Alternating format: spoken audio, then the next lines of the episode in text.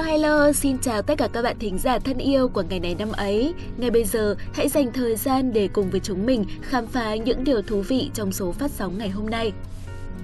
Thay mặt ekip của chương trình, chúng mình xin được gửi lời chúc mừng sinh nhật tới các bạn có sinh nhật cho ngày 8 tháng 5. Chúc các bạn sẽ luôn rạng rỡ như bông hoa hướng dương, mạnh mẽ như cây xương rồng. Trong ngày đặc biệt này, hãy chọn cho mình một bộ đồ ưa thích nhất rồi bước xuống đường để tận hưởng những điều đáng yêu các bạn nhé.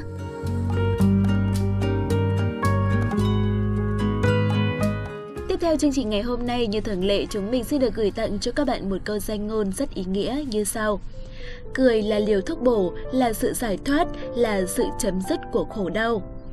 Các bạn thân mến, thực tế thì khoa học đã chỉ ra rằng nụ cười có nhiều tác dụng đáng ngạc nhiên với con người. Nó không chỉ giúp bạn tươi tắn mà còn giúp bạn khỏe mạnh hơn. Bởi khi cười, não sẽ giải phóng chất endorphin khiến bạn cảm thấy hưng phấn hơn. Và các bạn có công nhận rằng đứng trước một người luôn nở nụ cười và một người luôn giữ vẻ mặt đăm đăm thì bạn sẽ có thiện cảm với người đầu tiên hơn, đúng không nào? Nhớ nhá, những nụ cười tươi sẽ giúp cải thiện đáng kể các mối quan hệ của các bạn đấy. Mình nhớ là đã từng nói trong số phát sóng nào đó rằng khi gặp khó khăn và trắc trở, các bạn hãy học cách nở một nụ cười. Có thể mệt mỏi sẽ chẳng tan biến nhanh nhưng sẽ giúp bạn có thêm động lực để vượt qua nghịch cảnh. Và mỗi khi thấy ai đó nở nụ cười, mình đều cảm nhận như đó là sự phản chiếu về hạnh phúc và hài lòng của họ đối với cuộc sống. Nếu nó có nhiều tác dụng như vậy thì tiếc gì mà chúng ta không cười nữa, đúng không nào? Đến với phần cuối của chương trình ngày hôm nay, hãy cùng với hai MC của chúng mình điểm qua lại những sự kiện nổi bật trong ngày 8 tháng 5 của nhiều năm về trước các bạn nhé.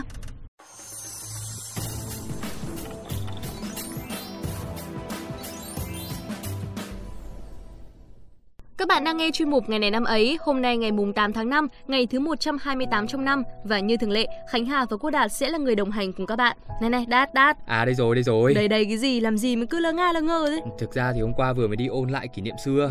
Với tình cũ à? Thế kể đi bà nào. Bà điên à, đi ôn lại kỷ niệm xưa với đám bạn. Ngày ấy thỉnh thoảng ấy lại cày game thâu đêm. Hôm qua lâu lắm anh em mới gặp nhau nên ôn lại một chút. Ôi giời, thế là ngồi nét thâu đêm gì? Cha hiểu bọn con trai là có cái gì thúi kiểu đấy nhỉ? Bà thì làm sao mà hiểu được cái thời thanh xuân dữ dội của chúng tôi.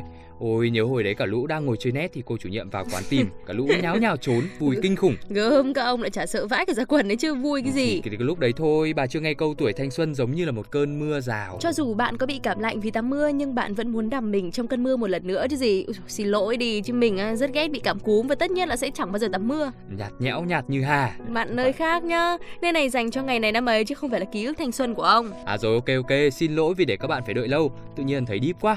Ngay bây giờ thì chúng ta sẽ cùng bắt đầu chương trình với sự kiện trên thế giới các bạn nhé. Bởi vì hôm nay thì sẽ không có sự kiện nổi bật nào tại Việt Nam. Huấn luyện viên đội trẻ của bóng đá Ý và từng là hậu vệ lừng danh của câu lạc bộ AC Milan, Franco Baresi, sinh ngày 8 tháng 5 năm 1960. Baresi chơi cho AC Milan và trở thành một trong những hậu vệ hay nhất trong lịch sử của Milan. Nhóm này gồm Baresi, Paolo Maldini, Alessandro Costacurta và Mauro Tassotti. Ông cũng là một trong những số ít cầu thủ dành cả sự nghiệp của mình cho một câu lạc bộ. Ông chỉ huy các đồng đội vượt qua muôn vàn khó khăn trong giai đoạn năm 80 đến năm 86, thời kỳ mà Milan 2 lần xuống hạng và 1 lần suýt phá sản. Bỏ ngoài tai mọi lời vuốt ve từ những đội bóng giàu có, ông chơi cho AC Milan 532 trận và ghi được 16 bàn thắng. Ông đã cùng với AC Milan thống trị bóng đá Ý trong nhiều năm, giành mọi vinh quang mà tiêu biểu là 3 chức vô địch Champions League năm 89, 90 và 94. Ở đội tuyển quốc gia, ông cũng đã cùng với Ý bước lên đỉnh thế giới bằng chức vô địch World Cup năm 1982. Ông giải nghệ năm 97 ở tuổi 37. Chiếc áo số 6 của ông đã mãi mãi nằm trong phòng truyền thống của Milan bởi không có một ai ngoài ông xứng đáng với nó. Chúng ta sẽ cùng chuyển sang thông tin tiếp theo. Nữ ca sĩ người Đài Loan Đặng Lệ Quân mất ngày 8 tháng 5 năm 1995. Đặng Lệ Quân là ngôi sao nổi tiếng và có tầm ảnh hưởng của Đài Loan. Cô được mệnh danh là đệ nhất danh ca châu Á. Ngoài Đài Loan, Đặng Lệ Quân còn rất được hâm mộ tại Hồng Kông, Trung Quốc, Singapore, Malaysia, Thái Lan và Nhật Bản. Đặng Lệ Quân là người đoan trang, nể nếp vì thích cuộc sống trầm lặng, nội tâm. Tên gọi Lệ Quân là do người cha đặt, dựa theo tên gọi của nhân vật Mạnh Lệ Quân đời nhà Tống trong lịch sử Trung Quốc. Năm 1963, cô tham gia cuộc thi hát Hoàng Mai Hí và giành giải quán quân với bài Phỏng Anh Đài. Đặng Lệ Quân trở nên nổi tiếng vào năm 1968 khi biểu diễn một chương trình ca nhạc Đài Loan phổ biến, dẫn đến việc cô ký hợp đồng với các hãng thu. Cô ra mắt các album vài năm sau đó cho hãng Live Free Code. Năm 86, tạp chí Time của Hoa Kỳ xếp cô vào top 10 ca sĩ nổi tiếng nhất thế giới và top 7 ca sĩ của năm, là người châu Á duy nhất được 2 lần trao thưởng. Năm 2009, Đặng Lệ Quân nhận được số phiếu áp đảo cho hình tượng ảnh hưởng lớn nhất của văn hóa Trung Quốc mới. Năm 2011, ca khúc Nguyệt Lượng Đại Biểu Ngã Đích Tâm được chọn làm ca khúc kỷ niệm 100 năm Trung Hoa Dân Quốc. Mặc dù Đặng Lệ Quân biểu diễn ở rất nhiều nơi trên thế giới, mong ước một ngày được biểu diễn ở vùng đại lục của cô chưa bao giờ được thực hiện. Cuối cùng, Đảng Cộng sản Trung Quốc cũng mời cô vào những năm 90, nhưng cô đã mất trước khi cơ hội đó đến. Đặng Lệ Quân mất ngày 8 tháng 5 năm 1995 do lên cơn hen khi đang đi du lịch tại Chiang Mai, Thái Lan. Cảm ơn các bạn đã chú ý lắng nghe. Xin chào và hẹn gặp lại!